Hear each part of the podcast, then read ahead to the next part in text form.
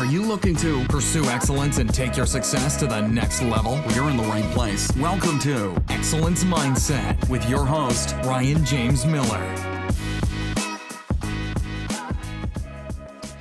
All right, welcome everybody to another episode of the Excellence Mindset Podcast. Super excited today uh, to have with me Andrew Richburg. He's the CEO of C3LX. Uh, gosh, I'm even going to want to know what that's all about.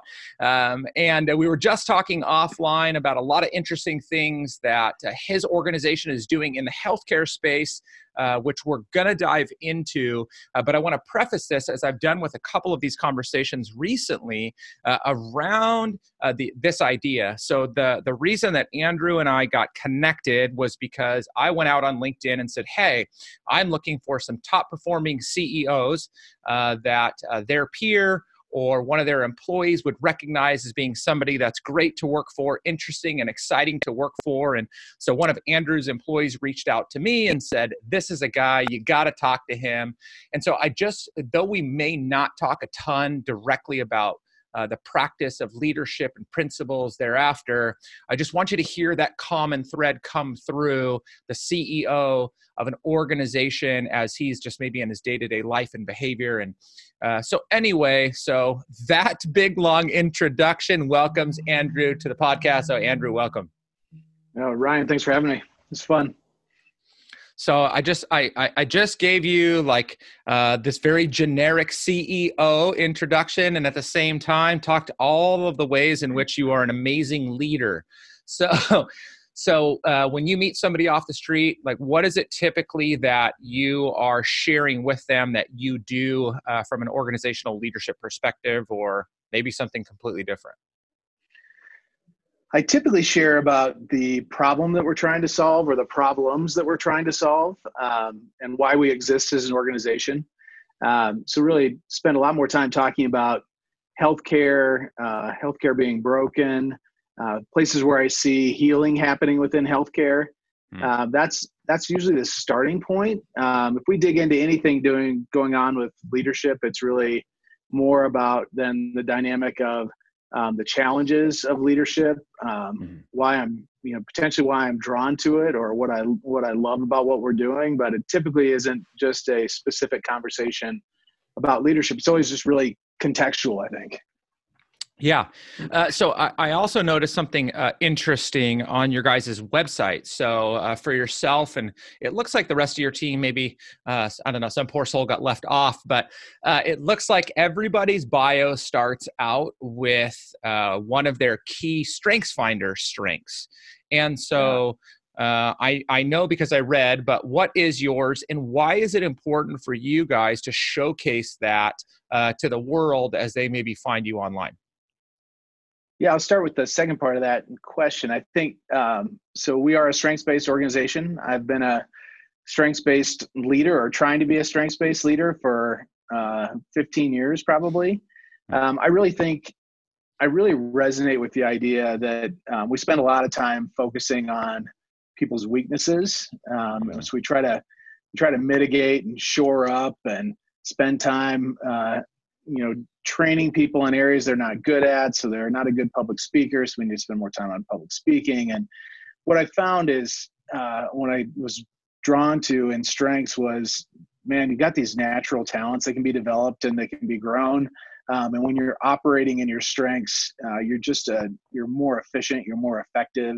And you talk about being in the zone, and when people are in the zone, they're working um, on tasks and in contexts that are really um, playing on their strengths. And so I, I just fell in love with the concept. I believe in it. I've seen it be really effective um, for teams. And so we as a team really focus on that. Hmm. Um, we have a we've got a strengths map where we have everybody's uh, strengths uh, documented up on the wall and and which categories of strengths they fall into and um, we see where we've got gaps as an organization we don't hire to strengths but as soon as someone is hired we go through strengths finder and really talk then about how we can uh, utilize them more effectively and engage with them. And we talk about things like strengths partners. So um, I'm really heavy on the influence and thinking strengths, uh, but I don't have relationship and executing strengths, which is interesting. Um, and so I really have to partner with people who I use influence and relationship. So, um, you know, I'm a maximizer, for example, um, and I really use that to kind of hone how things get done and how I work with people and seeing their, you know, their potential and how I want to continue to develop their potential. Um, that's different than say having empathy. And so I really need someone who can help me take a step back and go, oh man, you really need to think about how they're how the employees are seeing this or how they're experiencing it. And so we talk about strengths partners a lot um, as well. So instead of saying, you know your deficit is execution we're going to spend a lot of time with you on on being a better executor and we're going to send you to you know a project planning class and we're going to help you you know use your scheduling calendar more effectively and how you get into jira and work with you know job tickets and all those things on the software side. Nobody does that with me. We don't they don't try to do that and say hey you know what? Let's optimize. We're having a strategy conversation. I'm a ideation is my number one strengths. So I love I love coming up with ideas, thinking about how they could work, seeing that the opportunity of those ideas. I love connecting dots between ideas. So when we're having an ideation session, I'm going to be front and center in that. Um, if we're having a, a session on you know how we're going to get a specific task done and we're really breaking it down into component parts and deadlines and that kind of stuff nobody wants me in that meeting because i'm bored i'm looking at my phone and so it's not an opportunity for me but that's how we work you know strengths are really critical for that. And I, I love knowing, you know, my wife, who also works in the business, um, is a great executor, phenomenal executor. It's one of the reasons we work so well together.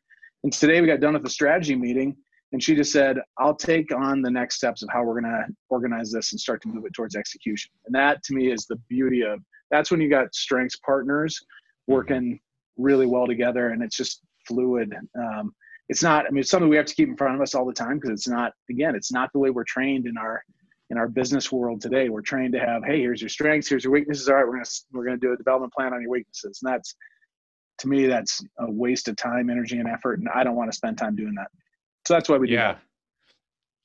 Okay, so all that was amazing, and people need to go back and listen to uh, why. They, no, no, that that's fantastic. I mean, that's exactly like I'm a firm believer in uh, understanding, highlighting, and capitalizing on people's strengths. Uh, even like, you know, as a coach one on one, I mean, I do this all the time. It's like people are like, I'm deficient here, I'm deficient there. And I'm like, that's fine. We can figure out if there's areas you can improve in, but why don't we figure out what you're really good at and pursue that, right? We're going to care more a lot about and invest more into those things anyway.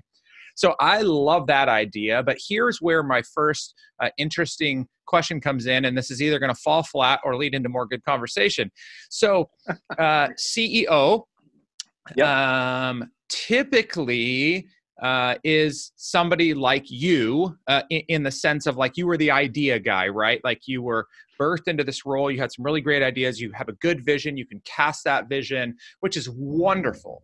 The problem that I find with most CEOs is they also think or are told that they're also the execution guy because they're the leader and so they need to take charge they need to make things happen.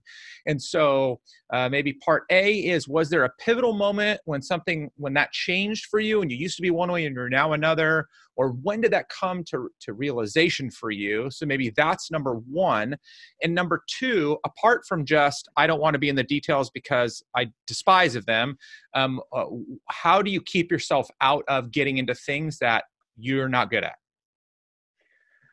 So yeah there was a there was a pivotal moment for me um, in my career. So i actually started my career as a as a teacher um, as a special ed teacher for kids who had serious emotional behavior disorders um, and i did that for three years exhausting work um, I w- just couldn't sustain my energy in that in that space. And I went back to graduate school, and right out of graduate school, I was hired into an executive position um, in a in a company. I'd never been an executive before.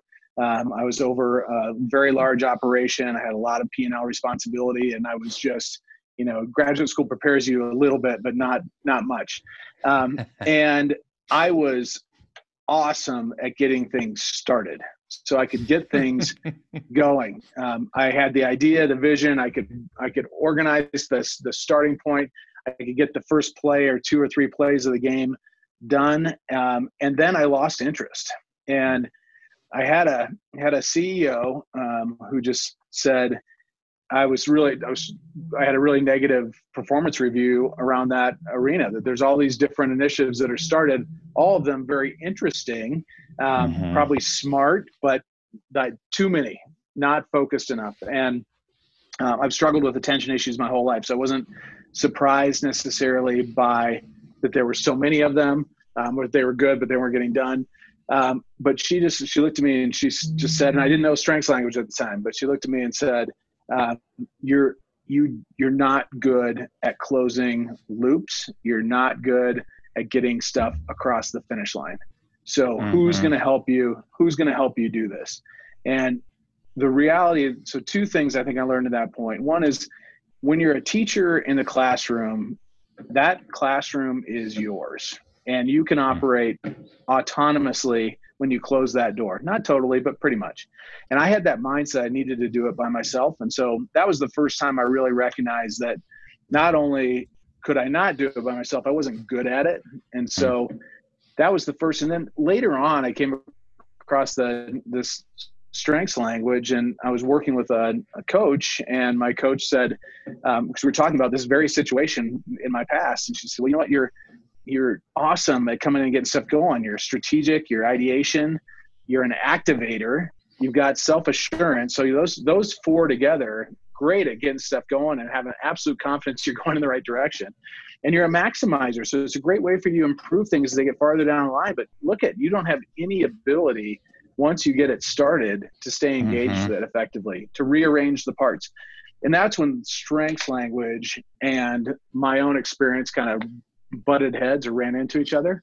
And that was a great opportunity for me to just take that step back and go, oh, yeah. this is this is what I've been struggling with, and and I, I I've struggled with that, my literally getting things across the finish line my entire life.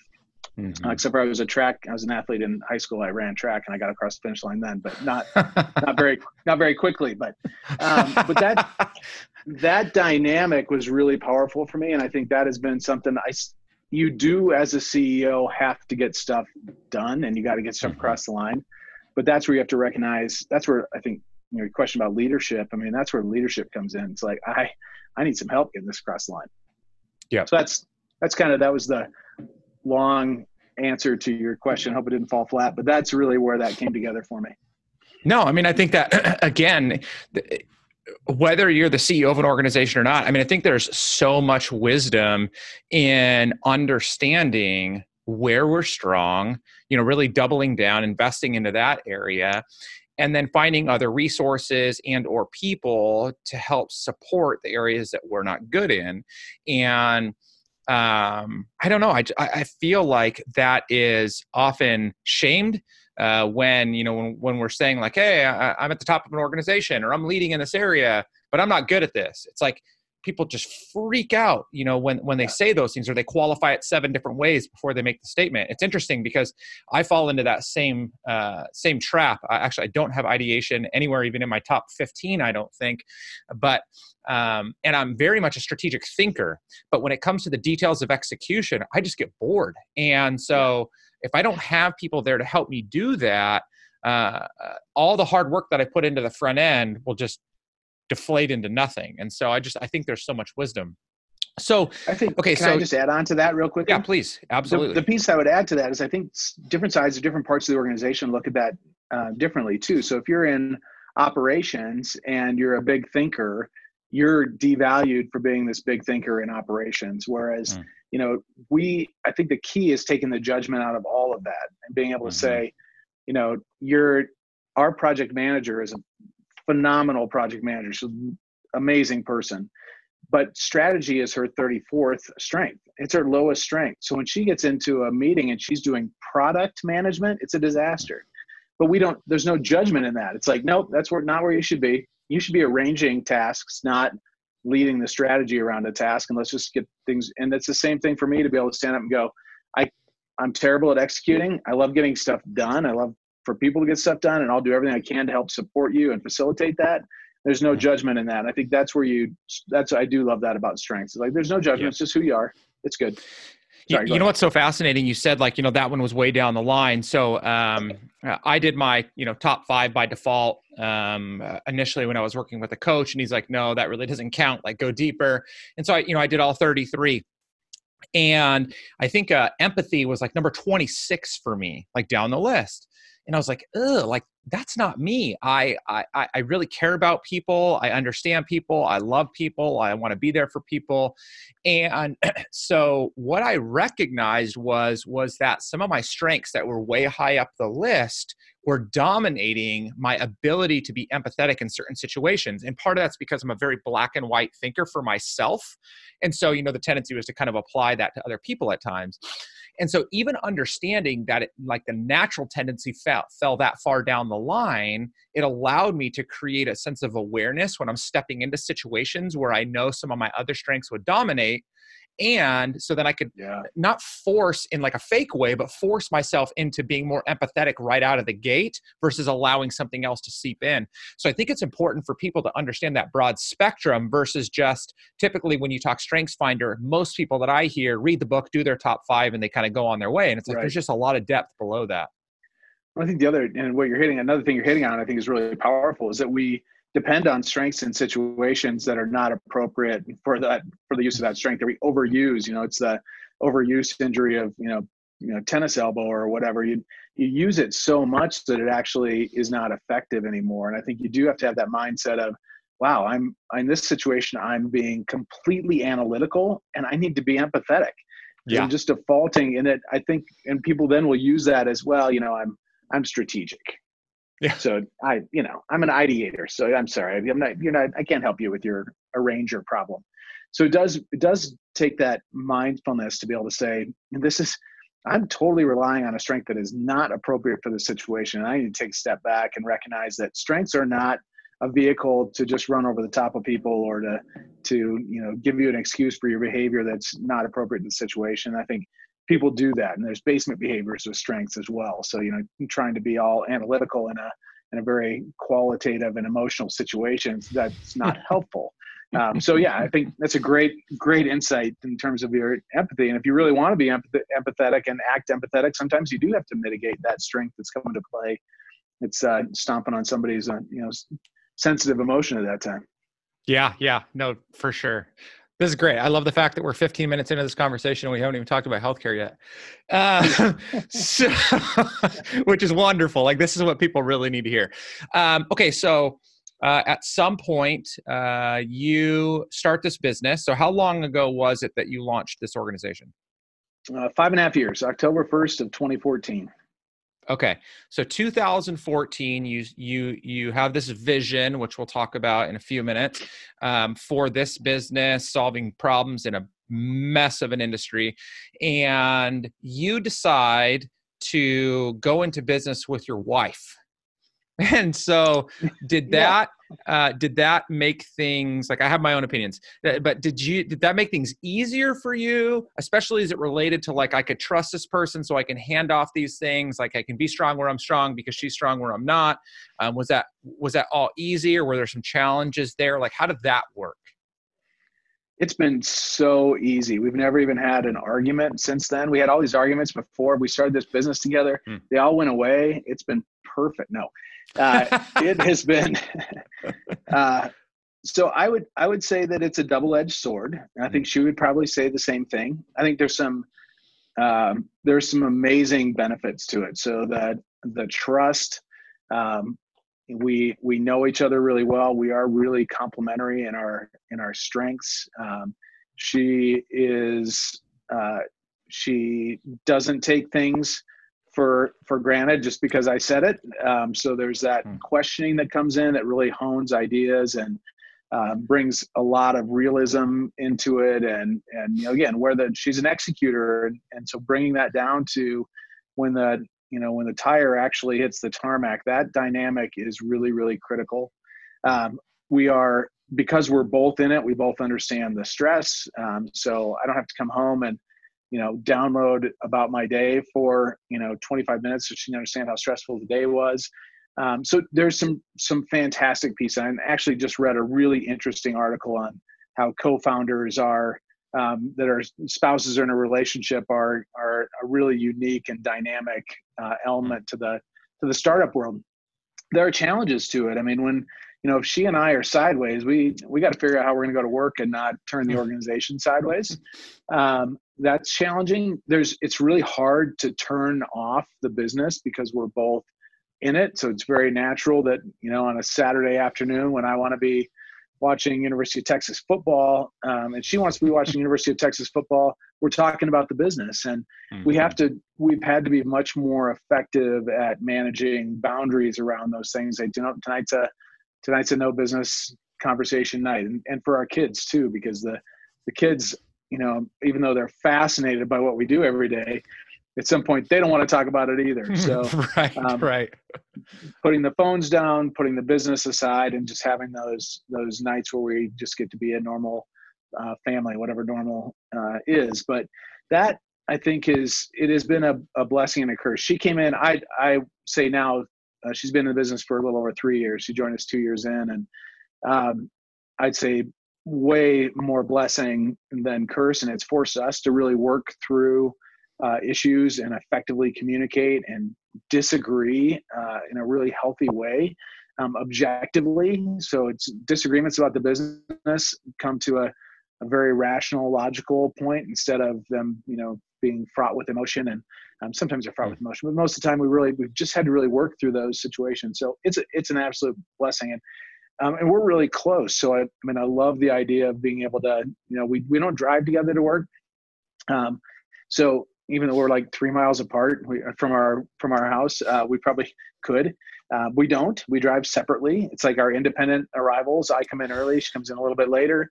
Um, we leave separately. Um, we have some time to, to unwind in the car.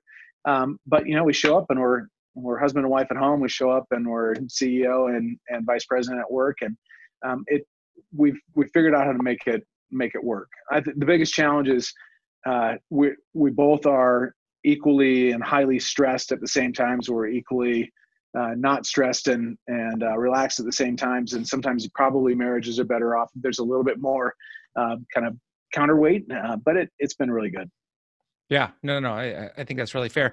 I, I think what's you know what's really great about it is is you know one of the one of the biggest challenges a leader can have of an organization is getting people to be as passionate about their cause as they are and understandably right like that's that's not their gig like it's a job maybe they love it a little bit but they don't have the same skin in the game that you do.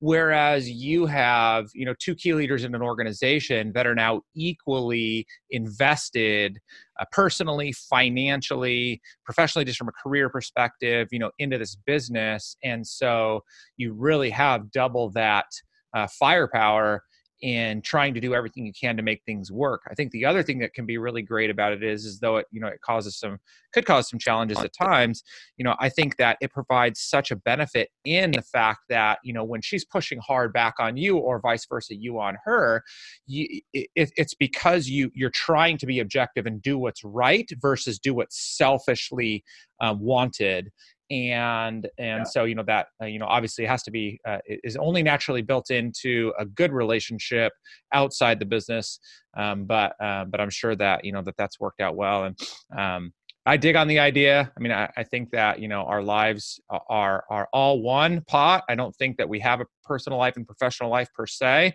Yes, we do. You know, we we eh, we we we produce effort in different domains, but it's all one and the same. Whether whether your whole family comes to work with you or not, you know. So it's wonderful.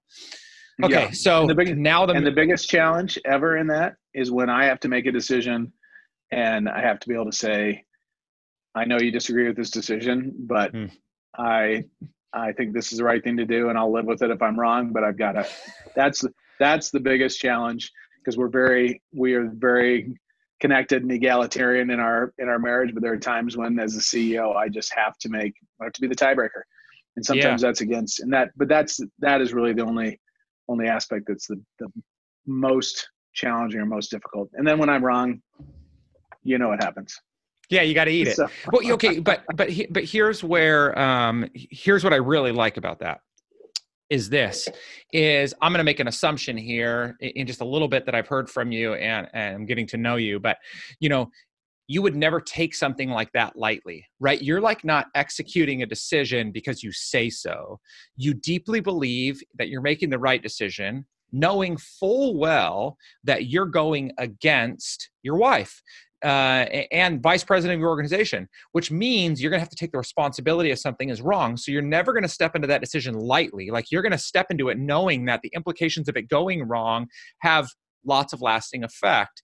On the other side, for her being there, she probably knows that if you are going to be that um, set in a way or in making a decision, that she can respect that, okay, like if he's bringing this to me and he's that confident in it, I don't like it, but I'm going to at least trust that he is doing it for what he thinks are the right reasons.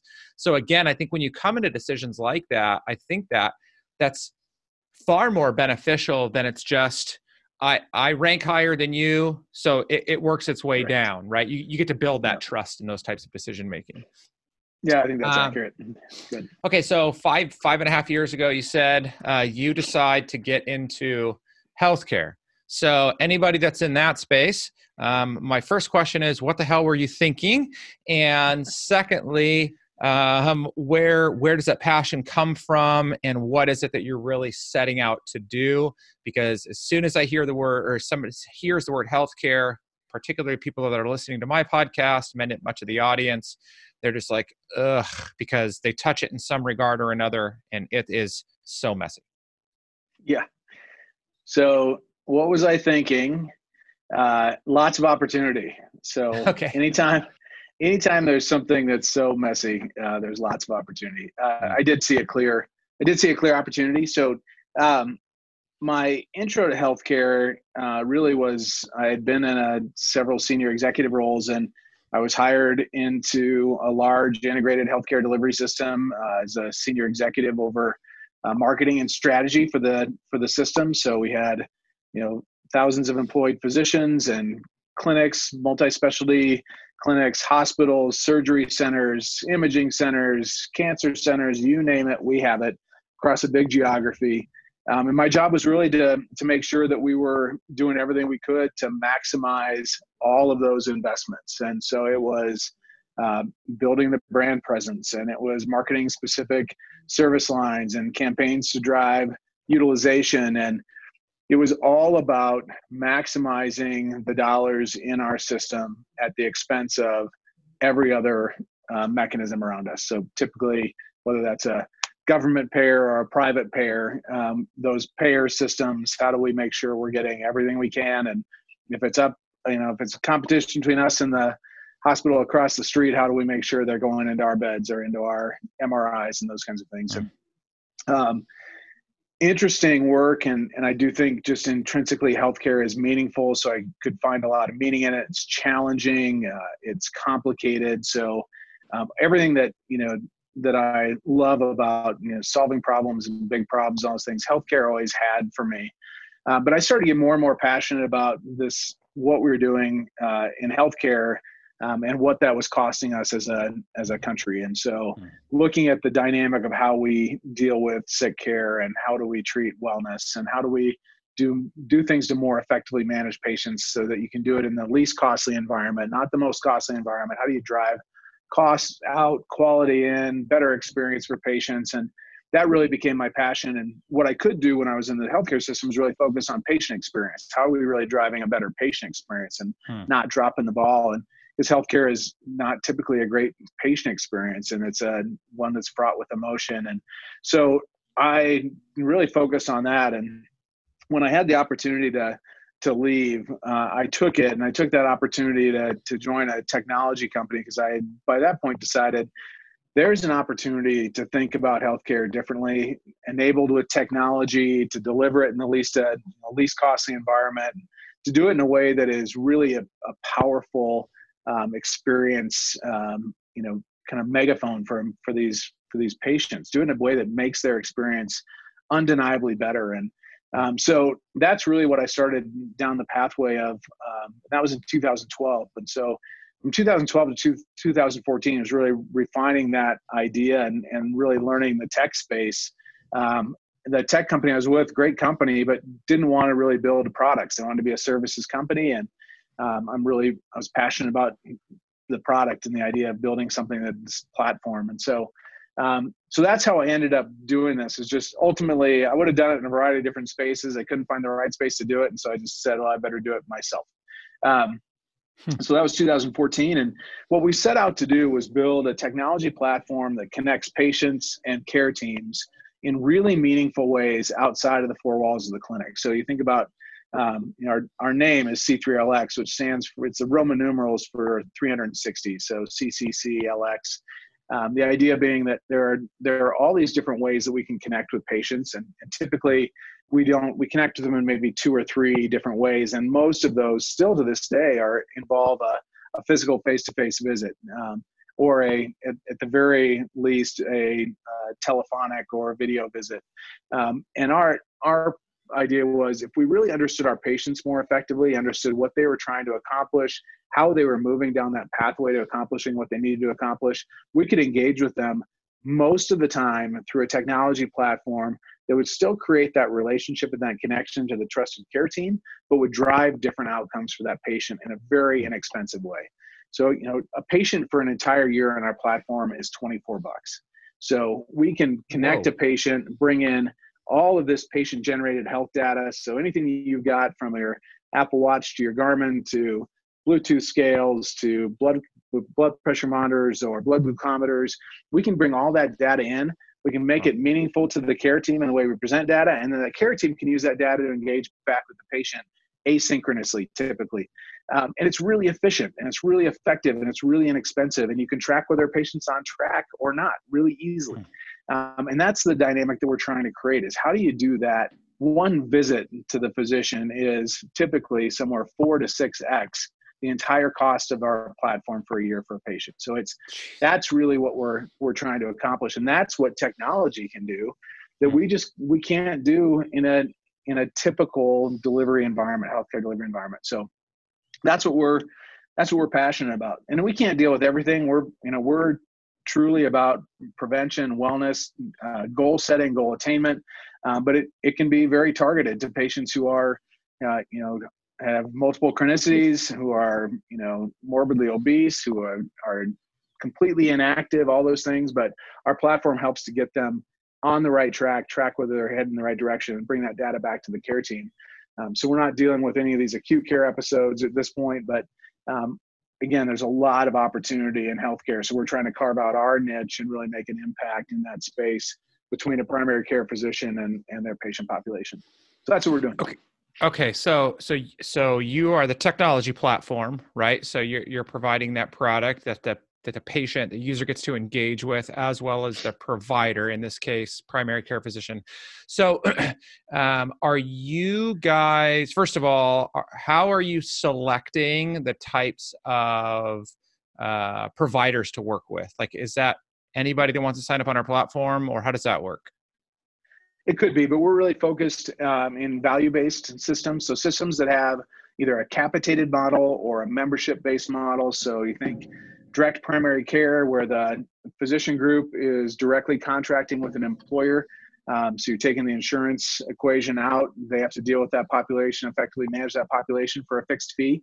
Um, that's a, a, major focus of ours. Where again, the, our cost model, their their cost and revenue model, and their incentives and our incentives are all totally aligned.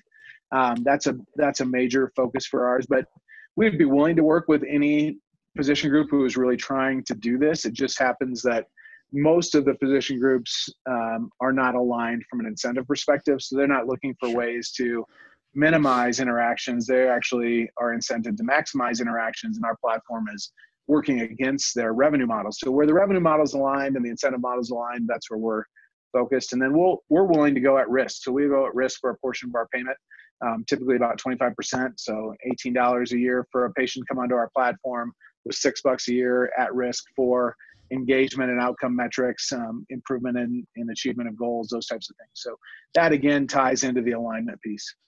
Okay, so help me walk through the user experience. Uh, I'm really intrigued by this um, for for a lot of different reasons, and it'll also help people that aren't in this space kind of understand the beginnings of solving some of uh, the most uh, disastrous and yet simple problems that we have in healthcare.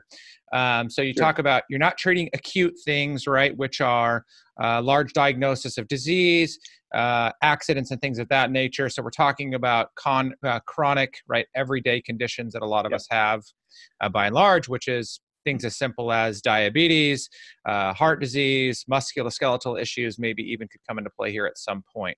So. Um, yep. So I um, I sign up as a member for direct primary care. Uh, so membership based model primary care physician so i sign up with uh, my direct primary care guy and my direct primary care doctor says in addition to all this amazing service you're going to get from me anytime you need me uh, you're also going to get signed up on this technology platform right and yep. so i'm like okay so a what does that do for me and b how do i begin using it so so what is that yep so typically, uh, I'll give you a, I'll just walk you through a typical scenario, and we can use it use it that way. So um, typically, you are going to have some type of interaction with your with your physician uh, when you, especially in direct primary care, they want to get you in, they want to get to know you, find out, you know, do your health risk assessment, those kinds of things. At the same time, if you've came come in through an employer population, your employer has done some analytics on the population and understands not necessarily who you are because that would be a HIPAA violation, but they understand their risk pool within their within their population. So low risk, rising risk, high risk, um, intensively high risk. Um, and what we typically do is we go, okay, low risk, rising risk, they're over here, they're fine. We're gonna deal with our high risk patients. So not a bad thing um, in the short run, but in the long run, that's a that's a bad strategy. So that what two things can happen. So one is when when they come in, when the population comes into direct primary care, we work with a really closely with a partner that's a population health data analytics partner, and they identify these rising risk patients, and that flows into the direct primary care group. So that's a group that we would focus on more intentionally engaging with. So it's not mm-hmm. just hey, I've got 2,000 patients, I'm going to figure out you know, I'm just going to go down the list and engage with them. It's like I know who's at risk within my population. Sure. So let's say Ryan, you come in to the clinic or you're part of that rising risk population. That physician uh, can reach out uh, to that individual and say, "Hey, I want to get you in. Um, want to talk to you about your health goals, and let's get let's get get you in and get you started." That's a when you have that face-to-face interaction with the care team, that's a really critical opportunity, um, and we really want to take advantage of that. So what happened? So I'll use myself as an example, but you know, three years ago, I go in for my primary care visit. Doctor says, "Hey, you're in good shape. Your A1C is good, uh, but you're about 15 pounds over overweight. So." you know really focus on that this next year and you know increase your activity improve your diet i'll see you next year so i would technically have been a part of. I'm 51 years old, so I'm 15 pounds overweight. I'd gained about 10 pounds in that year, so that would have been I t- typically would have been part of a rising risk group. But what happens is we just go, hey, you know, here's the, here's what you need to do. I'm the physician. I told you to lose 10 pounds. Go lose 10 pounds. So I leave I leave the clinic. What happens? I walk out. I immediately lose 10 pounds. Right. So I go to buy. I lost it by the time I got to the parking lot. It was fantastic. Come back the next year. He's like, oh, you're up another 10 pounds. You're up 20 pounds. So you need to lose 20 pounds now. I'll see you next year. So what happens in this dynamic is that the current dynamic, they might say, hey, you need to go see a nutritionist, but they they just push it all off. What we do is we say, the physician says, hey, I want to get you on this platform. Here's the deal. Let's set goals together. Let's work on small sustainable goals. We'll set a short-term goal, set a long-term goal. We'll really look at your focus areas we're going to help you make small sustainable changes that are going to really help you improve your health outcomes um, help you feel better improve your quality of life. You know what do you, you know what are the things you can't do today that you could do five years ago? And i would have said you know five years ago i ran a half marathon. If i ran a half marathon right now with 20 pounds overweight my knees are going to be screaming for a month two months. I might not run again. Yep. So they sit down, and the platform enables and facilitates that patient and that care team member to set those goals and then when that patient walks out, and there's a lot of other stuff that goes into that, like core motivations and and how that individual is going to make decisions and all those kinds of things, priority areas they need to focus on. Our platform helps to monitor and manage and engage that patient in those priority areas, and then bring that data back to the care team to help see when they're on track, when they're off track. So instead of next year when I come around, on a regular basis, we normalize this data and bring it back into the care team. The care team could say, you know, Ryan, you're I see you're you're struggling with activity. Let's talk about how you can get more activity. Or, man, Ryan, I see you know what's happening with your with your meal intake, and you're eating a lot of mac and cheese, and that's uh, hmm. it's probably not going to be good for you over time. And if you can continue on that track, you know, it looks like your weight is up. Or, hey, man, we're seeing a spike in your blood pressure. Or you're not getting enough sleep. Hey, let's talk about sleep. People don't. The physician doesn't have that data today, and they don't have a way to deal with it. So we bring all that data in, but we don't just dump it. So that you, know, you think about somebody's health system data that comes in. They've got a, I can connect my Fitbit to my physician portal, but what is what good does it do for a physician to see that I got 10,000 steps today and 6,000 yesterday? It does no good at all. Right. So our data normalizes and allows a physician to more effectively engage and say, hey, you know, it looks like I can see this pattern, see this trend.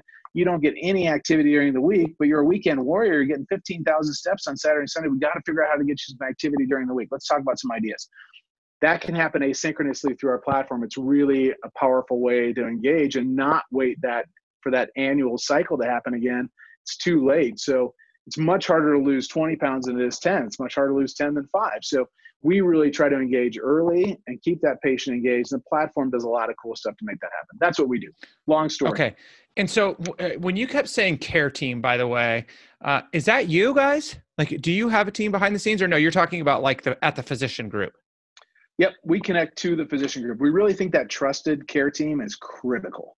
So if you've okay. got a relationship with a physician, we want to facilitate that relationship, not replace it or augment it. We want to facilitate it. Mm-hmm. Okay, so that makes sense. So I mean, again, like this is really a, uh, in order to be successful, this is twofold. You do need the buy-in of the patient, clearly, uh, but you also need the buy-in of the doctor uh, or the physician team or whomever uh, to ensure that when they're gathering the, when they're gathering this data that it's being used appropriately right yep yep absolutely i mean i think this is one of like the uh, i mean there's many of you know but these are some of the biggest challenges i think that we face around this whole idea because you know even as you've brought up and this is not to poo poo them but like this is why fitbit is actually causing in, in a lot of ways there's studies to show like they're actually causing more problems in a lot of populations than they are good. Because like if i do my 10,000 steps which is what everybody says i need to do well then i can i can just continue to live my life. And i can eat right. mcdonald's and you know drink beer every night. And but i got my 10,000 steps so i'm good right? And it's like no no no. That's actually uh, perpetuating other bad behavior. And you, you think you're doing good. So you know so it's directing there. I also think what's good is is that it's like somebody's actually going to do something with the data and it's going to help guide me in the right direction because again like i i i'm just a human being walking around this the face of this earth and i need the guidance and coaching of somebody else out there to help me with this information because if not it's just nothing more than information. Right. Yep. And it's very specific and personalized to you individually because it is about if you're getting 10,000 steps or eating McDonald's, the conversation is not about, hey, let's, you know, let's, oh, you gained some weight. Hey, let's get, get you more active. No, it's, I mean, so you get to be very specific and focused, and that's meaningful to patients. And then you can say, it's not about cutting out McDonald's, but it, it might be about cutting out six days at McDonald's.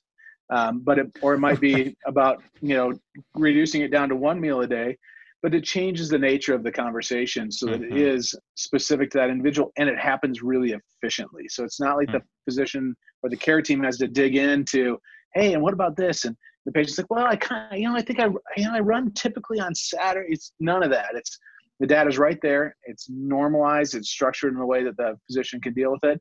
And the same data is available to the patient. You're having the same conversation about the same issues. And it's all based on data but it is done in a way that allows both sides to engage effectively in the conversation and come out with a mutual outcome. So, physician, the physician to tell you what to do, um, that day is passing. This is really about physicians engaging as partners in health. That's really where healthcare needs to go, especially in the primary care side. Um, yeah. It needs to be coupled with educational content that people can understand, not pages, but one small little micro chunk, micro educational, micro motivational content mindfulness, holistic looks at health, like you said. I mean, if you're not getting any sleep, you're not going to get any activity and you're not going to eat right. well, period. So if sleep is the foundational issue, focus on fixing that first. And people, well, I can't do anything about sleep. Well, actually, you can. There's a ton of stuff, ton of research on sleep hygiene, um, sleep environments, and, you know, all those kinds of things. Let's talk about that. Let's deliver that data and that that information through the platform in a way that is is meaningful and understandable and actionable. But actionable and not in, hey, we're going to run a marathon, but actionable and hey, let's go to bed every, you know, at least during the week, let's go to bed every night at the same time. That's a starting point. Mm-hmm. Okay, great. That's a step one step in the right direction. Let's get up at the same time. That's the next step. Those types of things. That's how behavior change is going to happen, and that's actually how it does happen. So yeah, you know, and this is what is so fascinating of all of this to me is like this is playing the long game, right? Like, I mean, no matter what, we've got a long road ahead of us, but this this is like making small incremental steps of progress towards ultimately solving this massive problem we have, which is not even the healthcare problem. It's like people are dying at a rate far greater and far faster than they have ever been and we're more unhealthy than we've ever been like that's the problem we're trying to solve and and so when i see uh, and I'm just like one peon in the midst of this, but like I have a business in the healthcare space. I a lot I spend a lot of time in conversation with direct primary care physicians, working with one right now. I um, I consult in the healthcare space, so like I'm having all these conversations, and and most of these people are not doing this. But like the crazy thing out there is like we're trying to solve these big macro like or these problems by taking these massive haircuts or by just doing these like crazy things. Like one, I mean, obviously we talk about online offline, and we may not get all the way there, but you know, it's like it's not working, so let the government take over healthcare, and, and that's going to fix the problem. And I'm like, yes, we have a pro- we have a problem with administration, and we have a, a problem with misalignment of everybody's incentives across the board. But right. even if we fix the alignment issue, even if we reduce administration, even if costs come down, we still have a problem and that's people are still more sick and they're dying at a faster rate than they ever have been. So we're not solving the ultimate problem that healthcare was instituted in the you know was created for in the first place. And i just don't know why like this is a general statement but why we are so interested in trying to take these big swipes when really things as simple as a $24 a year you said a year 24 yep. bucks is what your platform is. $24 a year application can begin to drive outcomes that are going to one by one create health for the population of the country that we live in. Like I just I did I don't understand why we're we're we're we're totally missing all the trees for the forest. Yeah, and you know we're a, we're a culture of magic bullets. So mm. that's why the diet industry I can get an individual who is 60 pounds overweight to engage with a $150 a month application, but I can't get them to engage with a primary care physician in changing their long-term behavior. I mean, and that's that's the nature. So go, you know what? This person lost. You see the testimonials; they lost 60 pounds in four months. I can do that. That's worth it to me. But this idea of I'm going to lose two pounds a week and I'm gonna have to make some changes in my behavior. But that's where you're absolutely right. And that's where we've been. It's easier to do gastric bypass than it is to go through the process of changing the behavior when that person is increasing their weight by 30 pounds a year at really critical or pivotal times in their life. And I think that is you're you're absolutely right. And then so then our culture, our our company, what we're trying to do and what our culture says is right is misaligned and then you take that to the government, and the government says, well, it's an access issue. So we just need to have coverage for everybody. Well, it's not an access issue. So that's where the solution, so we don't understand the problem. So then we come with these solutions that don't solve it, whether it's you know nationalized healthcare, socialist medicine, whatever we call it today, um, or it's a big you know swipe. We're gonna we're gonna reduce the payments by 50% or whatever we're looking to do, we do create these big solutions that aren't aligned to the actual problem. And when you start to come back and tell people what the actual problem is, you're a pariah. They don't want to hear it. People mm-hmm. don't want to engage in it.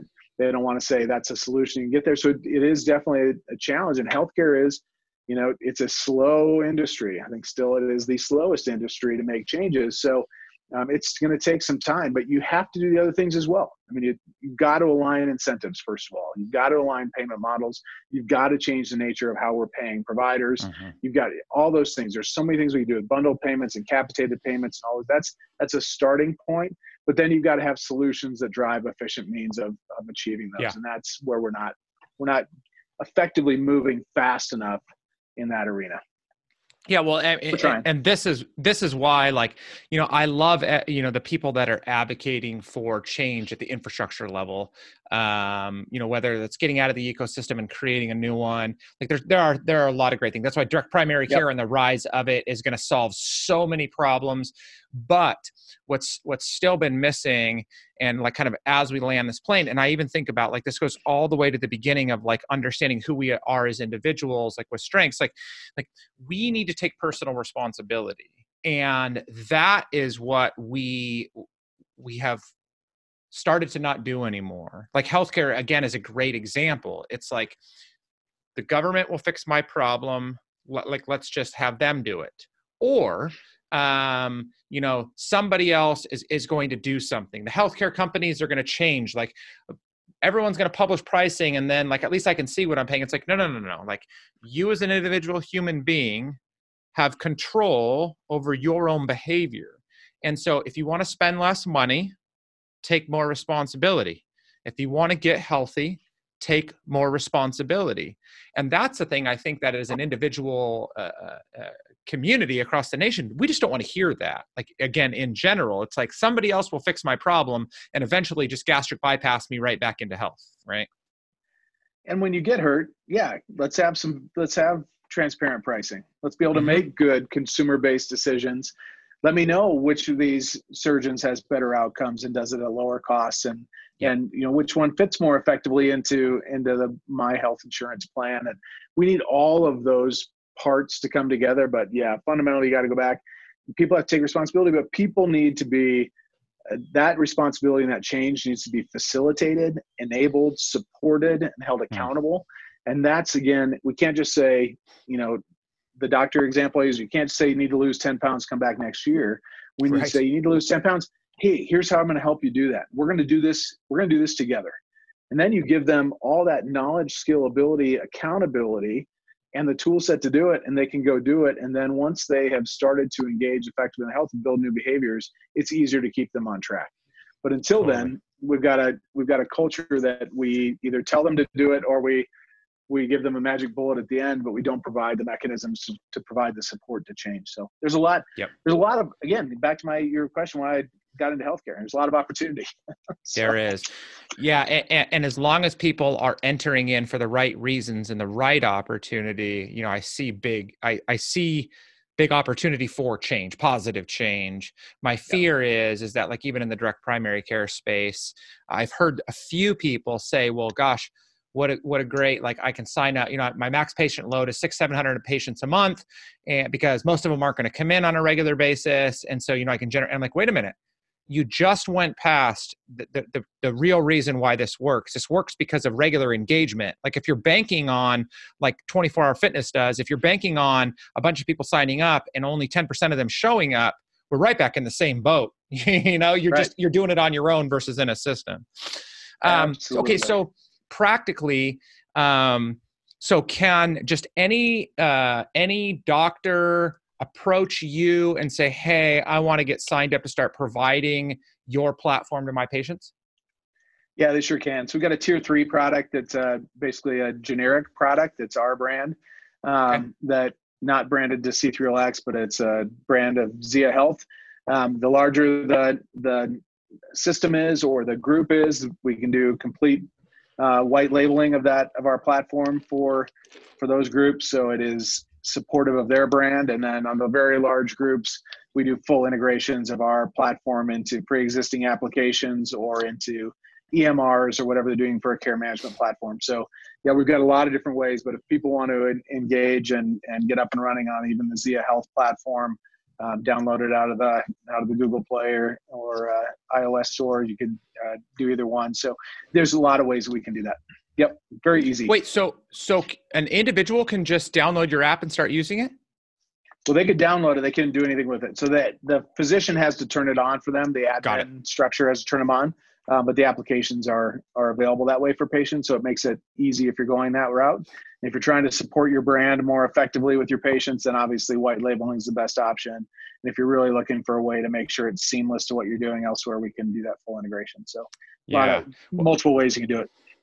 Yeah, I mean, I I think that this is just a wonderful solution. So I, I, am most highly invested into the medical cost sharing community, partnered with Sedera Health uh, and doing a oh, yeah. lot with them.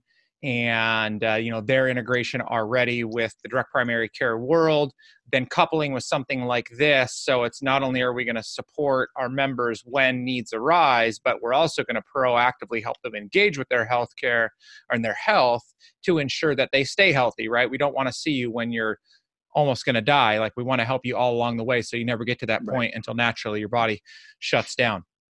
Um, so, okay, so that's fantastic. And so, you know, for anybody listening out there, what are some of the best ways to get engaged with you guys? I mean, I, I don't know that you want to be taking everybody's phone calls and emails, but hey, maybe you do. yeah, our, our website, so uh, www.c3lx.com, and it's got um, ability to request a demo or get in contact with us. Um, you can sign up to be a part of our uh, distribution list on on our email, follow our content. Do the same thing. You can follow us on LinkedIn and see some of our professional content there. Um, but yeah, through our if you want to get directly connected with us, our phone number is on the website. Um, so if that's a if that's more your your style, feel free to give us a ring. We'd love to have our phones ring too. I'll put Adam's personal cell phone in the show notes.